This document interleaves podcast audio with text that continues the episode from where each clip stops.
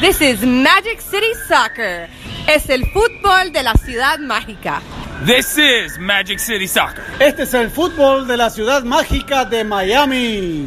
This is Magic City Soccer. Let's go, Miami FC. Woo woo! This is Magic City Soccer. This is Magic City Soccer. Vamos, Miami. This is Magic City Soccer. This is Magic City Soccer. Este es el fútbol de la ciudad mágica de Miami. This is Magic City Soccer.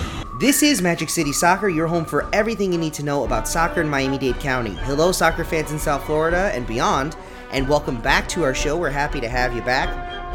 A little bit of a holiday break, a little bit of a quiet point in the uh, old Christmas calendar here in the South Florida soccer scene, so we, we taken a little bit of time off, but we are back. We have a, a two-man show for you tonight. It's me, Matthew Bunch, alongside Drew Hausman. Drew, how you doing, buddy? It's been a long time. I shouldn't have left you. I know, but you know I can't quit you. so I thought you had a hot rhyme to step to.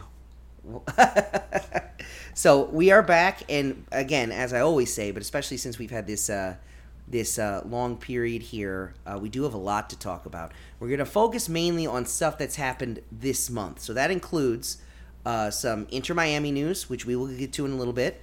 That includes Miami FC returning to camp. Uh, that includes, I think, uh, the biggest news, the biggest happening uh, that we had some coverage on the website. Again, if you don't follow us on Twitter, Instagram, Facebook, wherever you do those kind of things, uh, find us there. Uh, including our website magiccity.soccer because we had a lot of I, th- I, mean not to toot our own horn I think we had a lot of great coverage of that game featuring Miami United hosting Peñarol. Um, Drew, you were there. You were in the stands, kind of fan role that day.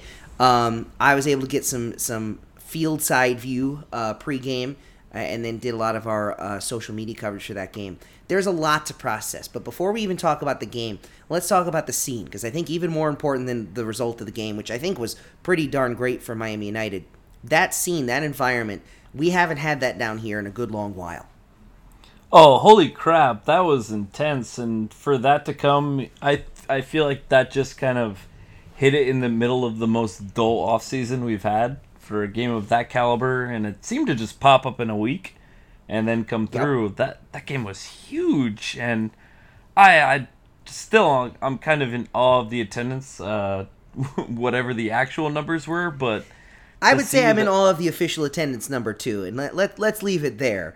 Even but, the unofficial uh, attendance number to see the uh, the the back stand at Ted Hendricks completely packed, and there was a spillover coming into the other side, and I showed up two hours early, and we even had issues parking, so it it was crazy.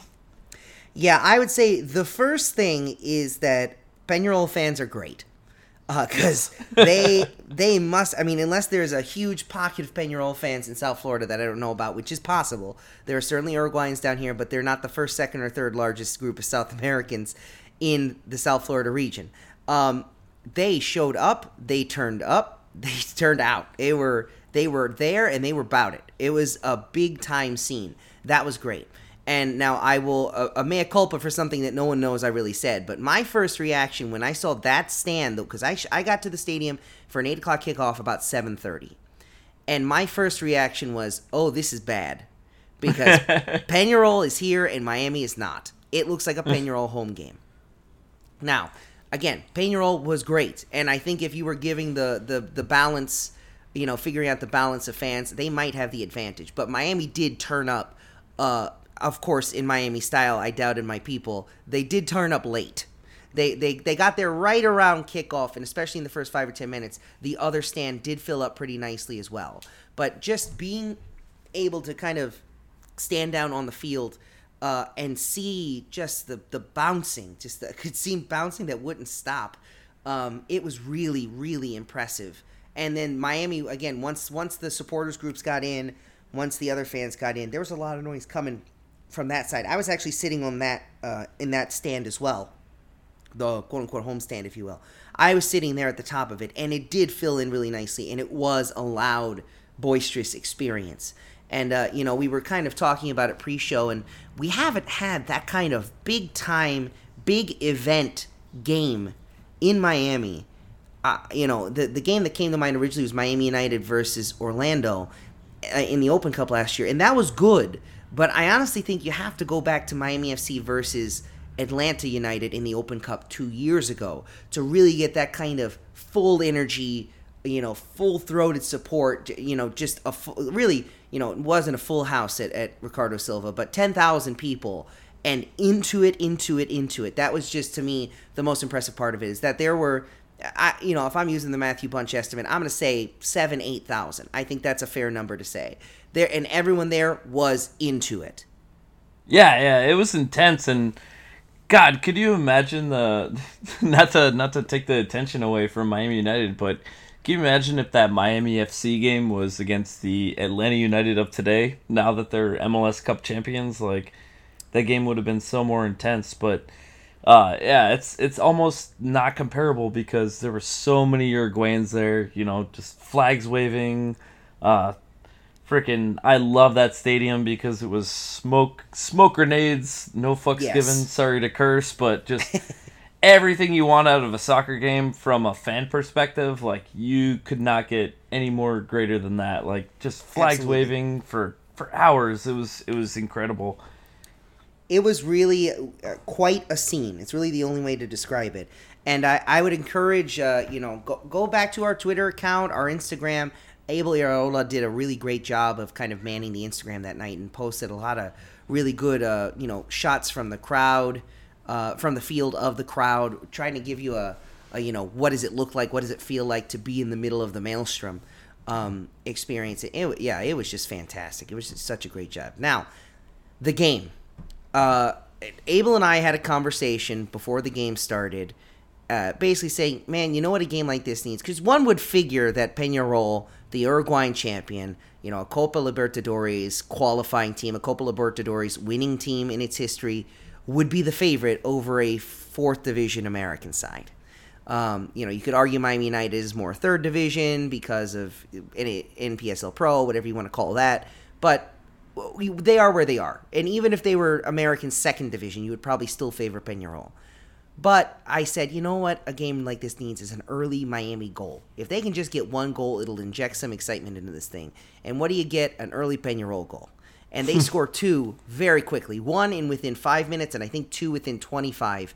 And it, it appeared to be a, a team coming off their break, getting ready to get, loaded up for their season because they do run kind of counter the normal soccer schedule because they're on the other side of the world. They're on the southern hemisphere.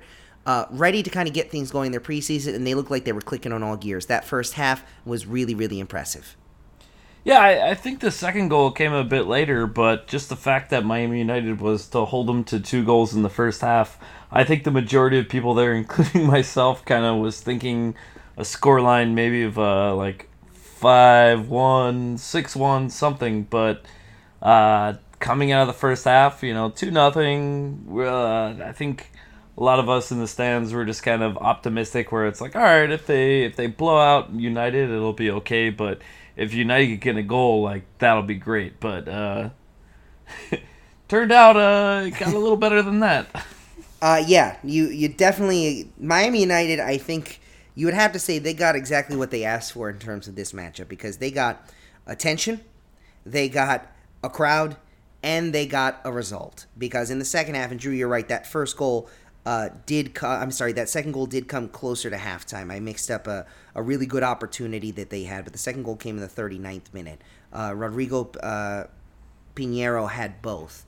Um, and Miami United, again, in terms of that kind of that that quick scoring, Miami United really once they scored one, they scored the second very quickly. It was a flurry uh, in the 76th minute, and then following up in the 78th minute, two goals, uh, giving Miami United a 2-2 draw that they were able to see out. To me, that was the most impressive thing. Miami United had this kind of uh, moment of inspiration, struck by lightning, if you will and they get a they get back two two. And Peñarol eh, they had two, but Peñarol probably deserved at least three or four in this game. There were a couple of enormous saves. oh uh, yeah ma- that, that including miami united goalkeeper put on a highlight reel Yes, uh, uh, Peterson Osenat. Um, j- he had a double save in, in one of those that was just remarkable. He had he was I mean it's cliche to say he was standing on his head, but he was doing everything and kept them in the game. And then Miami United can get this set two goals in three minutes basically, and then see the game out, to have the wherewithal after those two goals to really make it count and make that scoreline hold up. That's I mean, going going into this season for Miami United where they're going to face new and different challenges than they've really faced ever before, playing a national schedule. Um, that has to inspire some confidence in the front office and, and among the coaching staff. Yeah, and I, I think we saw some familiar faces like Ochoa was playing, and he's played a little bit for United in the, the preseason, and Ezekiel Tejada uh, played a bit. But uh, I think this is the first time that I've seen, or maybe he played in the South Florida Champions Cup, but uh, Privatera played the game. And I really thought he was going to be kind of the difference maker of the game or, or put a little more effort in for United. I, I still feel like he had a great game, but he got subbed out at the half. And once he got subbed out, I I lost faith. Yes. I, I thought they were done, but uh, in comes uh, our our uh, Puerto Rico FC uh, NASL BFF uh, Chris Nurse, who I didn't even realize was on United, which I was shocked. But man, that guy really threw it down, game changer. Yeah, I mean, an enormous goal from Chris Nurse to to pull the game back to two two. Um, it was just really, it was a strange game because Miami United were clearly the second best team. I think anyone watched that game would say Miami United, for most of it, were probably where they deserved to be. But it was one of those games, and anyone who's a fan of of a kind of a, a top tier team, a team that's uh you know uh, always challenging for titles and things like that, you you sometimes have games and it's just like you can't shake this team. You're just punching them in the mouth, but they won't fall down, and they're just hanging close enough where it makes you nervous. It makes you kind of a little bit uh you know worried, and then all of a sudden it, the the the counter punch happens. You know, it's the rope a dope. It's the Muhammad Ali strategy of just take the body blows, blows, take the punches, don't go down, take this abuse just over and over and over and over, and then make them tired themselves out. And that's basically what Miami United did is they took every shot that Peñarol had, literal and figurative. They took all the shots that Peñarol had. They didn't break, they didn't crack, they stayed in it. And then when they had their opportunities, they pounced on it. Kind of came out of nowhere, but they it, they I don't think they deserve to draw. I think that Peñarol deserved to win, but at the same time, the fact that they survived the way they did against the challenge that Peñarol did without cracking makes me think that they did deserve something, if you know what I mean. Yeah, yeah. And if anybody from Netflix is watching, if you want to follow up that Sunderland season and uh, go for a winning team and uh, an emotional story, uh, you could film a documentary about Miami United. Yes, absolutely. I, th- that, like, that eh, might- eh, eh, I know it was a preseason and a friendly, but it, it it almost felt like a cup game. Like when you're in that situation and you're a you know Division Four American team and you're playing a, a South American powerhouse, like holy crap! Like the tie was just like unbelievable when the game was done. Yeah. It was um you know, Peñarol again, it's their preseason. They're traveling to Miami to get some work in basically. Um but to to kind of lose the game like that and they didn't lose the game, but to lose control of the game like that has to be a bit of a bummer. But even, you know, again, it's their first game, no big deal. For Miami United, it wasn't a win. But man, it might as well have been cuz it Yeah. had to have felt great for those players, just for everybody. Even showing up on the field and seeing that was a win. They could have lost six nothing. It's still a win for Miami United at the end of the day. Uh, because again, the, the, the it had been two years since any club in South Florida has produced that kind of excitement, that kind of energy at a game, and they're the ones to do it. So that's a that's a big win for everyone over there. But then the fact that you actually get a result, man, you look you coming out smelling like roses. That's that's a fantastic evening for Miami United Football Club. Yeah, and I feel like the NPSL was behind it. The league really backed them and had good media coverage, and you know they they, they came out and they, they slayed the Giants. They didn't slay them, but you know soccer. You draw you draw a team like that, it's incredible. A draw can be a win. Yeah, exactly. A draw could definitely be a win, and that's what that was. So now Miami United, they've been in their their preseason. They've been in there, you know, kind of getting the, the band back together, figuring out who's going to be playing where uh, and, and how in 2019. Uh, Miami FC, that was a big question mark. What kind of team were they going to be fielding? How were they going to get back on the field? And Uh, Miami FC appeared content to answer that question pretty much all at once in one week last week. Exactly. Pretty much it was just raining player announcements, two and three at a time. Um, it was literally hard for us to keep up with it over at Magic City Soccer because we thought we had one confirmed, and then someone else would come flying in, and we weren't aware of it, and then we had to keep, you know, basically play keep up with the Miami FC front office. So, Drew, a lot of players coming back from Miami FC, some new faces coming into the Miami FC squad. Um, again, I'm, I'm basically asking you, like, break down these 19 guys and tell me each one. But I, I know you can't do that. But what stands out for you of those acquisitions, of the returning players and of the acquisitions? What stands out to you? I got one player, and uh, I won't credit it, but I feel like they signed him because of me. So when we win next year, you can thank me because of him. But uh, Lloyd Sam, holy Yes. crap, what a signing! that is that is the one. So there were there were two names that really stood out to me in terms of like wow, uh, Lloyd Sam is one because that's it. That's about as as quality and uh, veteran of a player that you could expect to get in the NPSL. yeah. That's that's again talk about like that's a win before you even step on the field. That's Sorry- a win sorry, before you Dilly step Duca. on the field. Uh, so that's that's one. The other name that stood out to me in terms of new acquisitions is uh, a new name to Miami FC, but not a new name to Miami. Uh, Tomas Granito. Uh, I believe that's the first instance of a player making the cross county trek. A player going from one squad to another. You can correct me if I'm wrong because you would know. Uh, I mean, there there was the whole like first year of United and the fusion splitting, but I won't really count that. Right, I'm, I'm talking about Miami United and Miami FC Oh yeah, yeah, yeah. specifically. Yeah, so and Granito was a key figure for Miami United last season in the Open Cup run. Scored a couple of world class goals. Uh, one against FC Kendall from about literally 35 yards out, uh, which was I, I remember watching it live, kind of watching the stream live and kind of doing some some social media stuff. And you know that that goal is posted on on our Twitter account somewhere. I'll try to find it, but it was just it was like being slapped in the face. It came out of nowhere, and it was just spot on. Uh, and the second goal against Jacksonville, another goal from outside the 18 yard box uh, to basically give them the early lead, a lead that, that would take them to the next round against Orlando. Uh, he's a player that, that is meant for big moments, and I think that's a real coup for Miami FC and a bit of a poke in the eye to Miami United. But the Lloyd Sam signing, again, I think a lot of people are curious about what are Ricardo Silva's intentions. What is Miami FC's intention this year and going forward? And so there's been a lot of talk about forming the NPSL and then forming the NPSL Pro. You know, not forming the NPSL; it existed before Miami FC, but forming basically a new NPSL uh, with kind of their ethos in mind. And so there's been a lot of front office uh, focus, but not necessarily a ton of player focus because again, we really haven't known who's going to be on this team until last week. But getting a player like that, that is an immediate kind of call to action to fans, to other teams that okay, we're for real. We're we're trying to get big names, big talent, veteran presence into the side and trying to make the most of whatever opportunity we have this year. Yeah, it's it.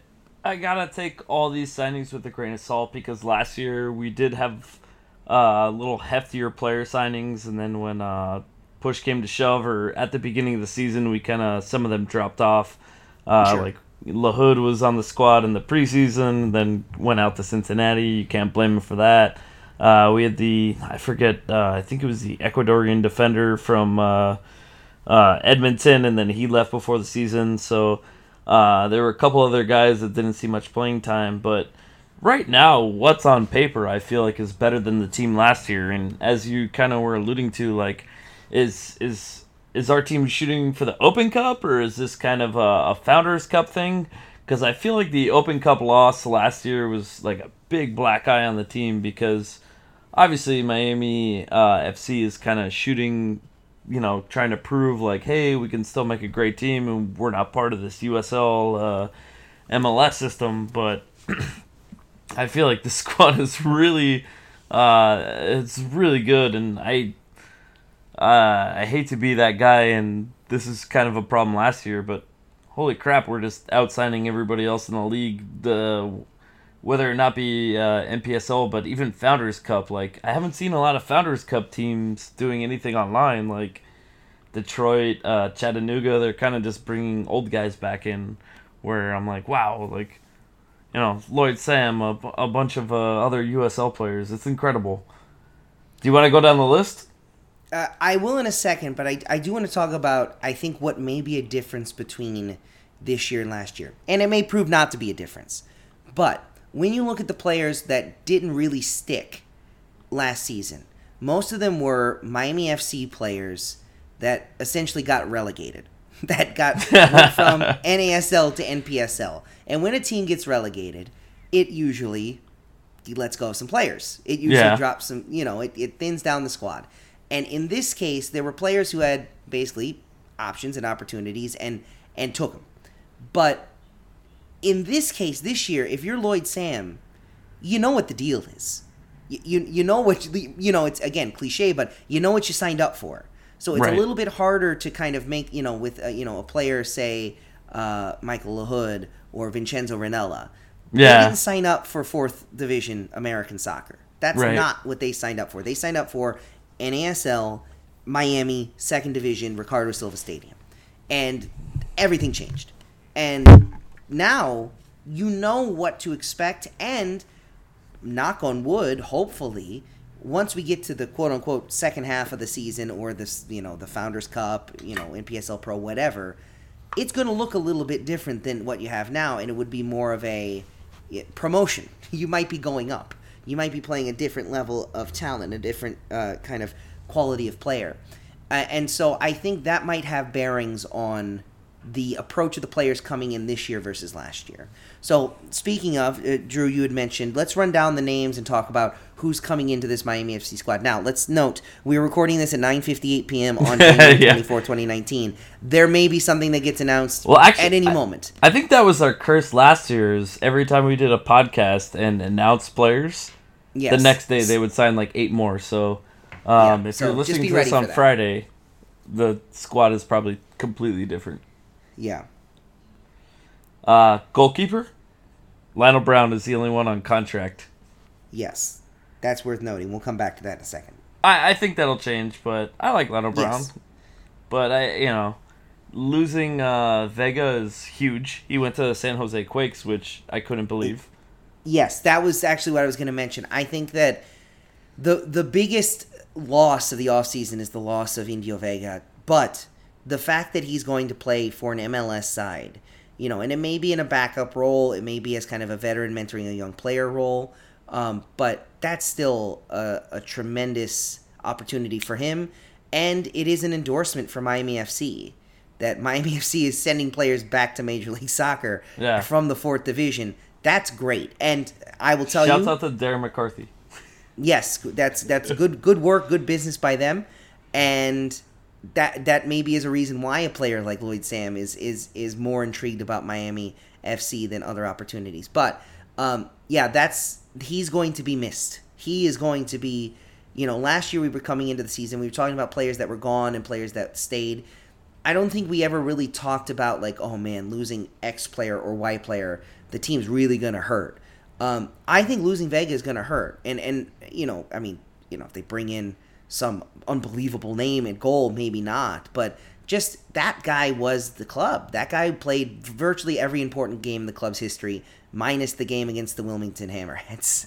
like that's it. He well, and, every and other he didn't play game. against Boca last year. I think those were the only two he were he was out for.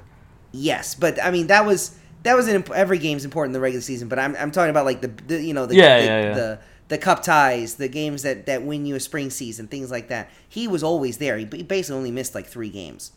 And the So- the other crazy thing too is like he's not a U.S. citizen, so he's taking like a I believe it's the DP slot or whatever, like an international slot at the San Jose Yeah. Quakes.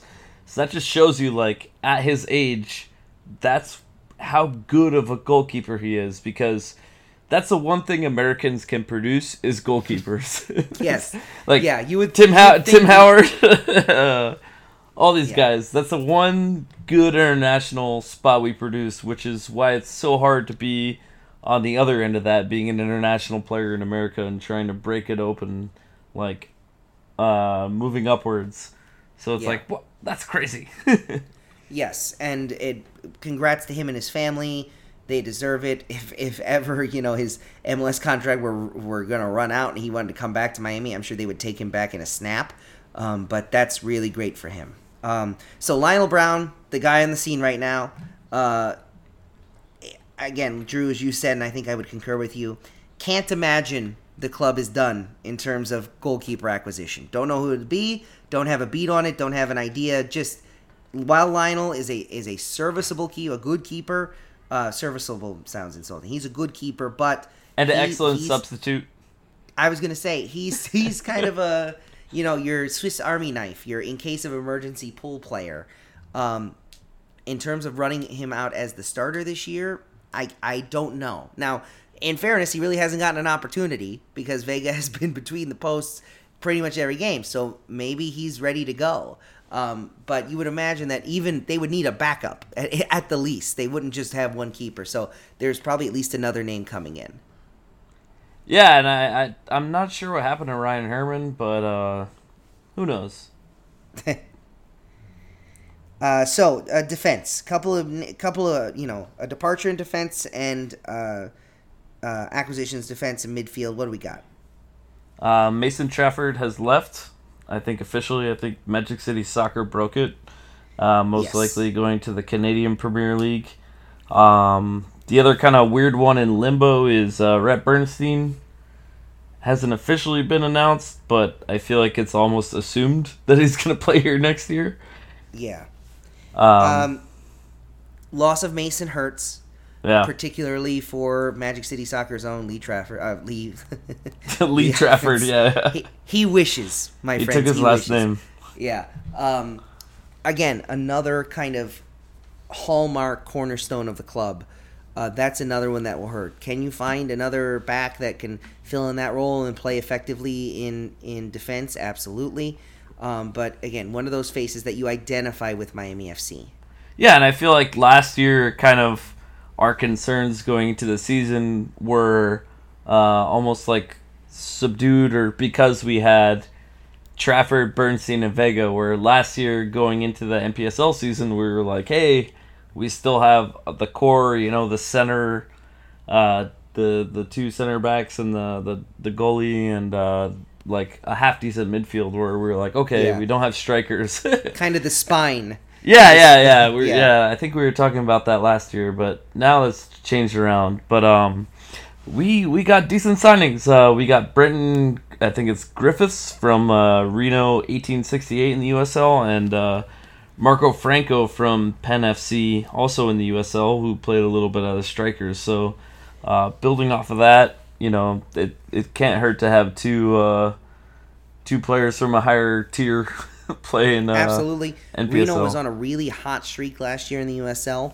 Uh, I have a friend that actually is the play-by-play man for Reno, um, and so I was constantly kind of getting updates about them on his, through his Twitter account. Um, yeah, they were a pretty solid club. Put together a really good run at the end of the season, and being able to get a player from that team probably is a good sign. And as you mentioned, Franco is is another veteran name, another established presence in American soccer and in the lower divisions. Wink wink multiple players from that team Yes, do you want to run down the midfielders or absolutely. Or Did I catch you with your pants down? no I, I, I, that was my cue for you to go through it but uh, uh Oh no, I th- I'm sorry. I thought you had the whole list pulled up, so I was just letting do, you kind of serve I- them up. uh, okay uh this is this is how we do it. Okay so we, we got back brian james who was excellent last year came very late in the year but uh ended up playing a bit in the the, the postseason and just another veteran usl player. I i think the biggest one that i i would say i didn't expect at all was dylan mares. Yes, getting Dylan back after the you know you had figured that Mares going back to Indy uh, on loan would be kind of the all right. Well, the time to say goodbye to Queso Blanco. Time for him to go back home, um, and that would be that. But yeah, for him to return to Miami, must really like the town, must really like the team, because you know that was. I think he was. I think he was happy to go back to Indy at the time. Um, but you know, getting the chance to come back with Miami FC, you know, he he jumped at it. And Brian James, as you mentioned, uh, kind of a local guy out of Boca Raton. Um, but then returned. Uh, um, not didn't return. He went to uh, played to, with Toronto FC two. That's where he came from previously. So again, USL experience. Uh, a common theme among the players that the team is trying to acquire seems to be higher level experience. Yeah. That in terms of young, young players, that's maybe not the road they're going to go down. And if they are going to go down that road, it's going to be with names that they've worked with before. Otherwise, they're trying to reach up and pull down. Yeah, Darren McCarthy is playing excellent Moneyball. Yes. Uh, I would. so- go ahead. Oh, I thought you were gonna profess your love for Moneyball, the greatest baseball movie ever. But um, also, yeah, uh, returning is Ariel Martinez and Dario Suarez, and uh, I'm super excited about Dario coming back. And uh, he's pretty interesting too because he came from uh, Ann Arbor, so it's another NPSL player. Where Yes. for him to stay for a second year, it's like, oh shit, he's moving up. Like uh, he he really impressed me last year. Like when he came to the team, I didn't know what we were getting, but he seemed like he could have been a USL player, and he ended up being a you know top tier player on the squad last year. Like I think he got a crazy amount of minutes, but he deserved it as well. I had mentioned in the in our story, kind of recapping the signings from last week, that Dario Suarez is a really interesting figure for the club because he was brought in mid-season. It was still relatively early in the season, but he was brought in around the beginning of May, if I recall correctly. And you know, the the the official team release says, you know, Miami FC adds squad depth, signs Dario Suarez, and squad depth is usually what you say to someone like who you have around just in case. He started 11 games. He played in 14. He made an immediate impact. He scored 10 goals and had two assists. Like he came he came on the pitch and it was as though he caught it on fire. It was really impressive work out of the young man. And I think part of the reason why maybe they brought him in and part of the reason why he stuck around is because when he came in from Ann Arbor, he was sitting off of suspension.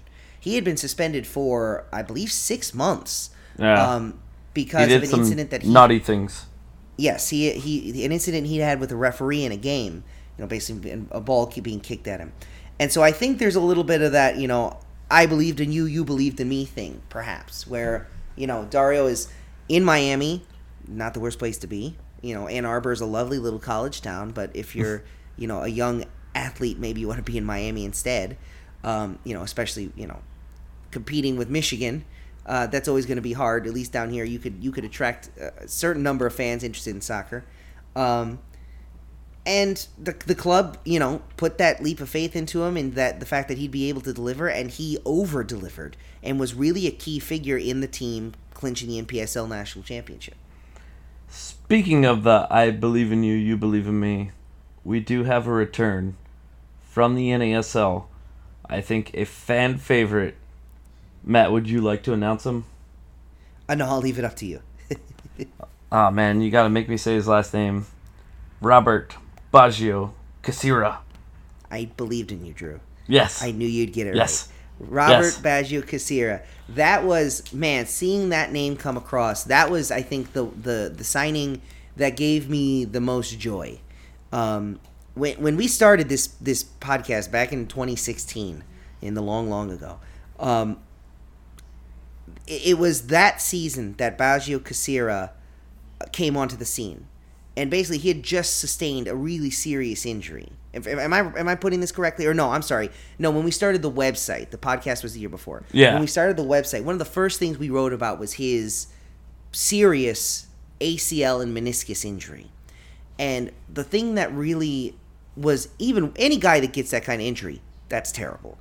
But this guy was a walk on, basically. Had Yeah. gone through the open tryout process, not only had gotten a spot on the team, had worked himself into position to start and star. He was starring for Miami FC. He was At that point, he surpassed a player that is now playing, that will now play next year in MLS for FC Cincinnati.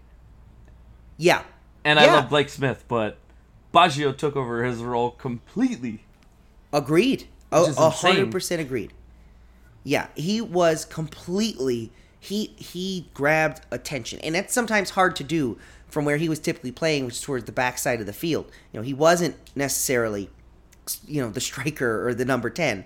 he was kind of coming, you know, along the wings, like coming out of the back and really contributing everywhere. And then him suffering this, the injury was just devastating, and he kind of, you know, fell off the map for a bit. And then to see him come back, I mean, it's just, it's a delight. It's a really great story because he's healthy and he's ready to play again. And to see him back in the Miami FC's colors, I think again that idea of I believe in you and you believe in me. I really hope it pays off for everyone involved because that young man deserves it. Yeah, I think kind of uh, a lot of Miami people kind of kept an eye on him, and I think while he was injured, I think he was training with the Cosmos for a bit. So all of the Miami FC fans were kind of concerned, where it's like, no, come back home, don't play for the Cosmos, like. And then uh, it, it paid off. It paid off. Um, Uh, yeah, I I think that his versatility. I mean, he can play in attack. He can come forward down the wings. He can play defense. Again, talk like talk about a Swiss Army knife, but actually in terms of starting. Um, that that's the kind of player you're going to get with Robert Baggio Kcira. We still have not seen him on the field. We still have not seen him, you know, back at it full strength. He has not played since 2017. Um, but man, if it works out, that would just be uh, tremendous for everyone involved. it's Baggio, man. He could do anything. Yes, this is true. Baggio is love. Baggio is life. Oh, there we go. Okay, so for our four, uh, we we kind of already spoke on uh, Thomas Granito, which is Yes. a crazy signing. Uh, yes. We'll go to the forwards. We have, uh, oof, I'm gonna mess up this guy's last name so bad, and I apologize for it in advance. But Mohammed. Thua? I, I think that's a good good a shot Mohamed as any, good a chance as any. also Um, from yes. uh, Reno 1868. Uh, at one point in time was signed uh, under the Quakes. Uh, played a little bit at the Portland Timbers under 23s. Uh, you know, with with Chavez gone, uh, some of these other guys uh, definitely in desperate need of the striker position, which I feel like was kind of uh, underrated last year. Where Suarez is a kind of midfielder, sometimes playing the winger, had to take over, but we have legit strikers now, so I'm excited. I, I I honestly don't know much about this guy. I've kind of lurked his Wikipedia page. He's young. He's only 24, so I have high expectations for him, and I'm excited to see him play. Uh, the fact that he was signed to an MLS squad for a while and was on loan to USL is pretty big. So we're we're taking big shots here. Yes, I think this is one of the few uh, examples of the club kind of um, taking uh, t- taking a chance on younger talent. Uh, obviously, someone that has uh, potential, someone that they, they feel can be reshaped, remolded in, a, in kind of a, a different uh, a, different shape that'll work for this team. Uh, Paul Dalglish, his best experience has come. Uh, you know, his mo- his greatest success has come in these kinds of situations with these kind of lower tier teams with higher tier ambitions. Between last year, obviously defending national champions, and his time in Austin, um, I think that he, I think that his in- removing the you know the tactics and all that from it. I think in terms of his man management, one of his greater strengths, although it took a little bit for it to really click over last season, is his ability to balance the new and the old, to kind of integrate two different age groups, two different styles. Uh, you know, we, we we did see that again after say Memorial Day last year. Uh, that really kicked in, and you could see a difference in the squad once he got more of I think what he would call his players in. And so, giving him the full off season now to really approach a club that's not in uncertainty, a club that has a stable home, bringing in these young guys and kind of uh, you know working around uh, the the the older talent that's there. I think it's a, it's a real. I think they, there's a plan in place, and having these players in there is part of that plan. Yeah, and I there's uh, one more player left. I don't know if you want to announce him. Well, I believe this is the most recent one. Yes. Uh, first name Sean- L, last name S. Oh, yeah. Oh no, I, I was thinking Sean Chin. Yeah, we. sorry, Sean Chin. we did Yeah, get sorry. Sean Chin back. Yeah, Sean Chin is back. Sean Chin's the last man in so far. Um, so uh, yeah, so Lon, uh, uh, Sean Chin. That's the most recent announcement. That was on two days ago. So that would have been on Tuesday because today is Thursday. Um, so yeah, the the last player in that bunch that you were talking about uh, was uh, Lance Rose uh, Rozeboom. Um, Oh, coming for- in, oh. right? Yeah, forgot about him. Sorry, Lance. Wait there. Okay. again, as we mentioned, a lot of players coming in to the side. We're even mixing them up. I think so. On who who did I forget? Nobody. Oh no, I, I got you. I got you. But Lance Rozeboom, Tampa Bay Rowdy. I'll I'll take a Rowdy player. Yeah, that's a again. Anytime you can poke Tampa Bay in the eye, that's a win. I think if you're Miami, the oldest of rivalries. Oh, I hope. oh, I I was gonna announce my last guy, and I feel like he's worthy of a three minute long intro. Miami FC signed Lloyd motherfucking Sam. Boom. Former Oh, Charlton yes. Athletic, former Leyton Orient, former Sheffield Wednesday, former Leeds United, New York Red Bull, DC United, Wimbledon, now to Miami FC. The legend, the god, Lloyd Sam. I'm too excited. it is really quite a journey uh, for Lloyd Sam. I mean, he's played uh, League One, Championship, Premier League, Major League Soccer, uh, played internationally for Ghana at the senior level, um, played for the England under 20s before he made the switch. Um, yeah, it's just really uh, he's got he's got about as long of a, journey as you can imagine. He made his most appearances with Charlton Athletic, uh, followed by New York Red Bulls, and just with loans spent a lot of time with a lot of other teams.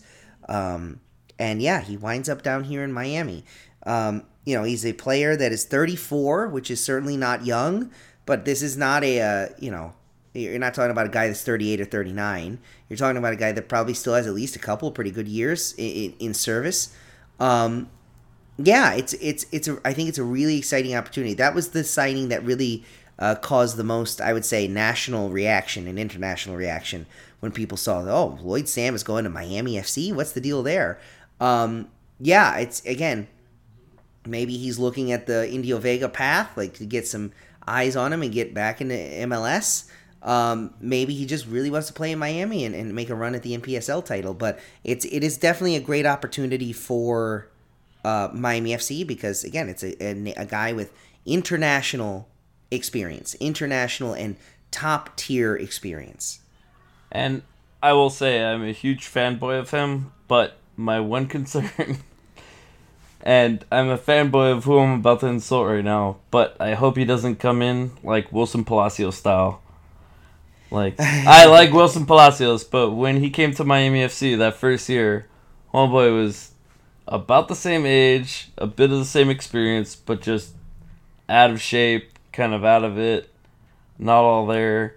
So I don't know. I saw some pictures of Lloyd Sam on Instagram. He, you know, he had his watch, a little denim jacket, ready to come to Miami. But I hope he's in shape. I hope he's in shape. Yeah, Don't, I think don't we'll, let me um, down, Lloyd Sam. don't let me down. We'll we'll, we'll have a uh, a a much better idea of uh, Omar is gonna give him a physical tomorrow, so that'll be up on MagicCity.soccer. yeah. So taking the physical and actually seeing him just at least a few minutes out there running on the pitch against some competition. That's the key because you can really tell even after ten or fifteen minutes sometimes like oh boy oh no or oh yeah this will work. Um, so yeah, that'll be the interesting question. What Lloyd Sam do we get? But I'm optimistic. I feel the the the big swings that the club has taken on player acquisitions they've not always worked out, but I, I would say it's more recently they've generally worked out. Um, you know, that first season was a bit of a cluster in terms of bringing in the names. Yeah, that that was Um, like bailing out the boat. Like it's full of Yeah. water. Oh crap, we need to sign people. And for the most part, it worked out. So Yeah, so I we'll, feel like we'll, we'll see how this that was a little more strategical. Yes, I would, I would, I would, uh, hundred percent agree with that. Um, yeah, so signings are in, practice has begun. Um, Miami FC open uh, uh, basically a youth partnership uh, with uh, Soccer Academy of the Americas at uh, Tropical Park, which is definitely a, uh, I think, an ode to the fact that they want to get back to Ricardo Silva Stadium. Um, and in fact, uh, uh, Chief Executive Officer Sean Flynn mentioned as much when he spoke to us after their media event announcing the partnership. Um, I, I think that the, last year was a struggle because it was really thrown onto them at the last minute. Um, but I think having the full off season really develop a plan, I think and I hope they have an idea of the long term goals of the club in NPSL. And I think part of that does involve a return to Ricardo Silva and kind of return to being a a, a more big time club.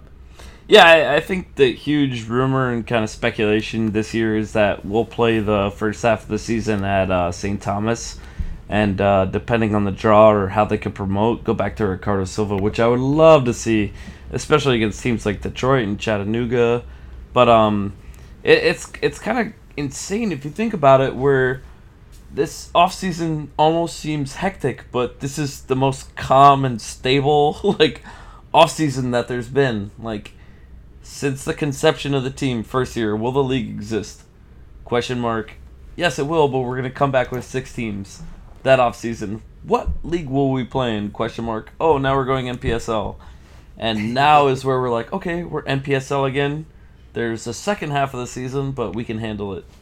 Where it's it's just been a roller coaster, and as I think any off season is crazy, but I was thinking about the other day, and I was like, oh, this is the most like calm and stable, and we don't have to do a conspiracy theory podcast of what league we're going to and connections to other bizarre teams, and I'm like, oh, we we can announce player signings. This is this is okay.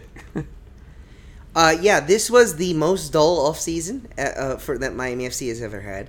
I think it was the only off season that we've not really been talking about litigation and lawyers, um, or the court of arbitration for sport.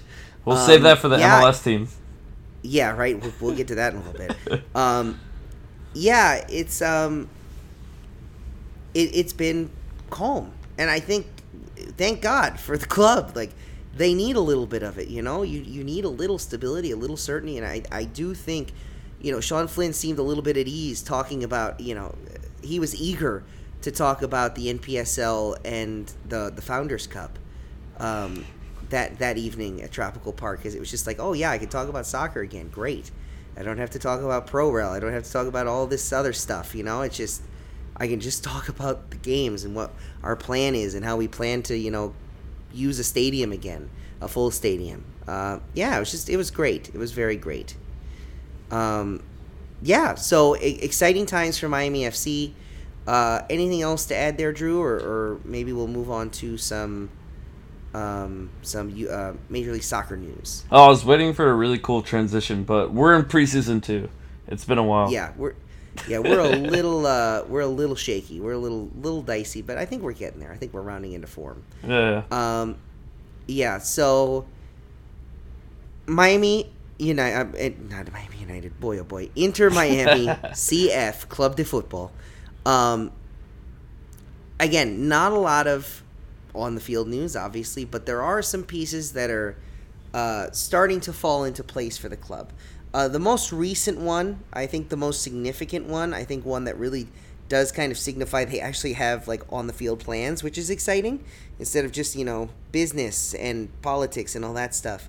Um, announcing the hiring of, you know, a, a chief business officer, announcing the hiring of a technical director in Kurt Schmidt, uh, announcing a director of soccer operations in uh, Niki Budalic.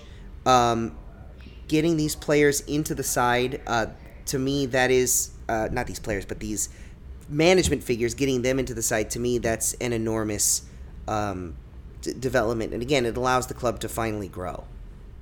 Yeah, uh, there's there's a couple other things too. Like I'm not sure if this is official or you can correct me or uh, maybe yell at me, but I think they've finalized the two stadium sites too. To the temporary sites, either going to be at Hard Rock or Marlins Park. Uh, yeah, that's basically been the uh, uh, official, unofficial line. I would say. Uh, Yeah. you know, we're not we're not reporting that, but there's been enough discussion among supporters and you know supporters groups that that that's and I mean just using common sense, those are really the two only best options available. Uh, you know, whether you want to keep it central in downtown, get people used to the community, even though it's a little bit further to the east, or you know, you want the big scene, you want to attract the big numbers, and then kind of build up support enough where if you can get you know 30 35,000 people a game at Hard Rock then you smush them down to 25 you're guaranteeing yourself a sellout every game. Um, th- those appear to be the two options.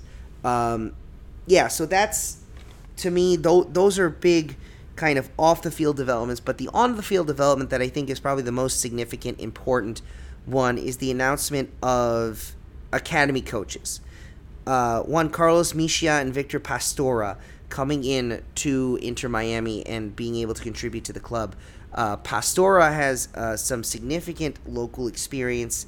Um, I'm sorry, yeah, Juan Carlos Mishia, my apologies, has some significant local experience uh, with Weston FC. Uh, Pastora also has experience with Weston FC. I knew he had Weston FC experience. I don't know why I doubted myself. um, both of them have experience through the Weston FC Academy, which has been pretty prolific in terms of producing local talent.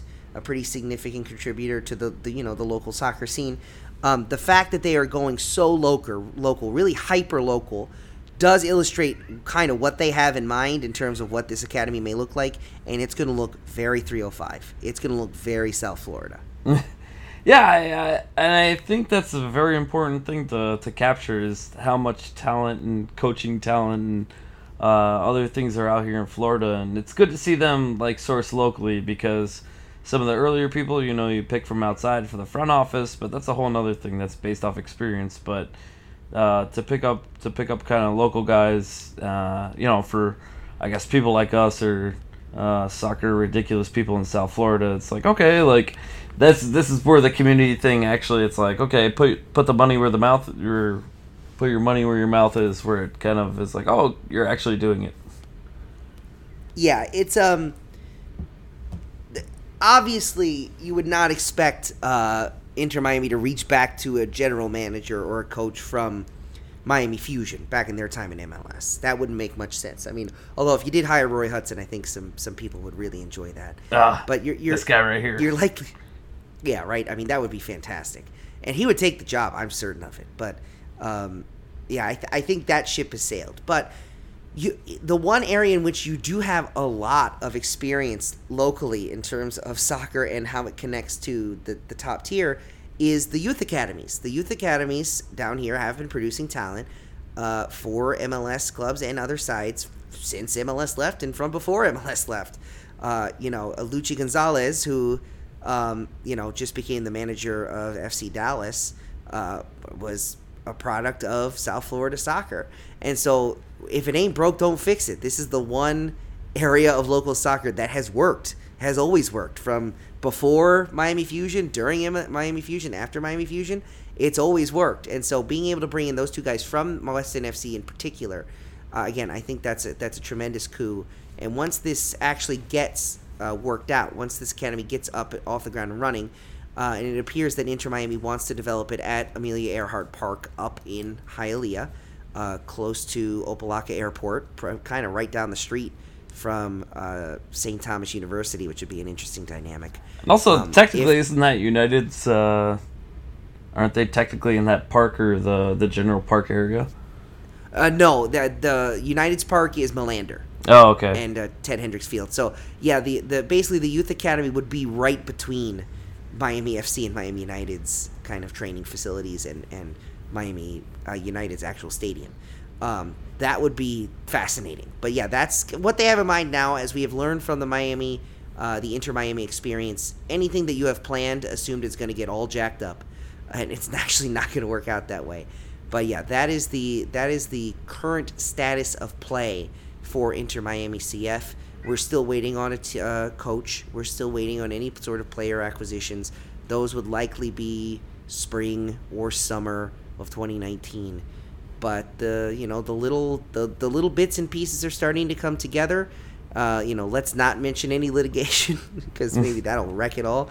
But there are pending lawsuits uh, in the courts involving the search for a stadium. So while it did appear done, we'll see what the courts have to say. Um, yeah, there's just a lot, and you know we'll we will have coverage of that on MagicCity.soccer as it develops. But right now there are just so many kind of balls up in the air uh, as it relates to literally last. I'm sorry, yeah, last month, uh, the Florida Supreme Court took action on a lawsuit as it related to West uh, um, Wynwood, uh, not Wynwood, uh, the the original site, not the original site, but the site downtown that was on the small plot of land in Overtown. There it is. Uh, the Overtown site. This Florida Supreme Court literally just heard argument and came to a decision about the Overtown site last month. and Miami Inter Miami had abandoned that site for a year. Uh, so um, you know this is still very much a long ways away, but it does appear like it's getting a little bit closer and a little bit closer and a little bit closer. Yeah, uh, once it comes down to it, money talks. Yeah, I, I think the, M- Miami, Inter Miami, their biggest concern has to be getting one of Manolo Reyes or Willie Gort, two of the five City of Miami commissioners who voted against the referendum, getting them on board somehow. That's the only question that matters. The lawsuits can be worked out. The, the whatever issues are arise can certainly be settled somehow if the actual city itself is on board and if it's on board with a four fifths majority or a unanimous majority. Um, I don't think Manolo Reyes is going to make it unanimous. Uh, I do think that Willie Gort is is the one commissioner that's likely to be convinced if either one of them can, because if neither one of them can be convinced, it won't matter very much because all of this is for naught. Um, and whatever temporary plan there is uh, for a stadium is is going to be a much longer temporary plan. So while uh, certainly Jorge Mas and the ownership group have a whole fleet of lawyers ready to dispute whatever uh, issues arise, I think their biggest concern right now is not legal; it's political. Yeah. So more importantly, because I'm known as Drew Hausman, aka Mr. Worldwide, I'm gonna take this to the 2019 Copa America, hosted in Brazil. Yes, The groups came out today. yes, they did. Yeah, I got some real boring information for you here. Group A, Brazil, Bolivia, Venezuela, Peru. Have fun with that. Group C, Uruguay, Ecuador. Japan was invited. Very impressive. And Chile. Pretty good group. That was interesting to see. Group B is where the party's at, bro. Argentina, Colombia, Qatar, and the team that's going to win it all, Paraguay. Keep your eyes on them. Yeah. Keep your eyes on. Keep out. your eyes on Paraguay. Oh, I saw the seating for that, and I was like, "Why Paraguay? Why?" It Yeah, be- I mean, cl- it's gonna be a good tournament though. Like the we have the Women's World Cup coming like right now, and the Copa America coming right now. So there will be a decent amount of buzz of uh, soccer in going on in America. So that's always good to see. You know, you you kind of want to launch these teams always in the midst of uh, some sort of tournament when buzz is at its highest. So. yeah, what do you yeah. I would expect some some partnered uh, releases in terms of players or, or, or coach signings as it, during the kind of Copa America window to kind of grab the the whirlwind and, and partake in it. Um, but yeah, you know, every the World Cup years are always the most exciting years. It's the year that everyone looks forward to. It's the big show. But the year after the World Cup, I think is actually in terms of getting quality soccer on your television every hour of every day. I think it stacks up better than years with World Cups because you have full fledged Copa Americas, you have full fledged Women's World Cups going on, and usually there's a slight overlap, but you get almost two months of international competition going on. Um, it's pretty great. This, summer is gonna it's gonna rock, and you know the U.S. is always a favorite in the Women's World Cup, but I think the competition is so evenly stacked now. Uh, it could be anyone's tournament, and the, in the Copa America, like you mentioned, there are some there are going to be some interesting draws in in the group stages. Uh, but particularly after the group stages are done, you're going to get some big time players uh, facing off in big time matches. You know, it might be the last time uh, Leo Messi, if he comes back, play internationally, gets a chance to win a major tournament for Argentina. Um, you know, If, you have if Colombia Argentina qualifies, for Copa America. sorry, I'm, I'm sorry, getting out of the group. Oh yeah, that I'm one's sorry, Colombia and of the group. Paraguay all the way, bro. Yes, that's true. It's going to be a dogfight. um, but yeah, you know, you have uh, Colombia. Are they going to maintain some of their momentum from the World Cup last year, or was that kind of a last hurrah? You know, you always have Uruguay. Are they going to pop up and win it? Because that's what they always seem to do. Uh, you know, is Brazil finally ready to lift a, a, a significant trophy with the unbelievable core of talent that it has? And they're the host. Um, and they're the host, you know, which hasn't always worked out in Brazil's favor. C twenty fourteen, C nineteen fifty. Ouch. Um, you know, sometimes the pressure could be a little bit too much. Um, yeah, so it's it's going to be really interesting. To I'm really looking forward to that tournament. That tournament is going to do great numbers in South Florida, as it always does. You know, plenty of eyes and ears are going to be turned to, to, tuned to it. Um, yeah, it's just super exciting. I agree. That was the the last shit minutes of our podcast. I think we can sign off. Yeah, I think we've. man, is those like pulling teeth? Yeah, again, we're we're a little rusty, but we're just we're just shooting the breeze, man. This is soccer. We love it. Semi-solid We know You guys love it. What's that? It was a good preseason game. yeah, you know, we're getting into shape. We're trying out some things. We're, we're seeing what works and what doesn't. We're gonna go back and review the tape, really break it down. We and we uh, beat you know, up that uh. APSL squad. R.I.P. Yes. yeah.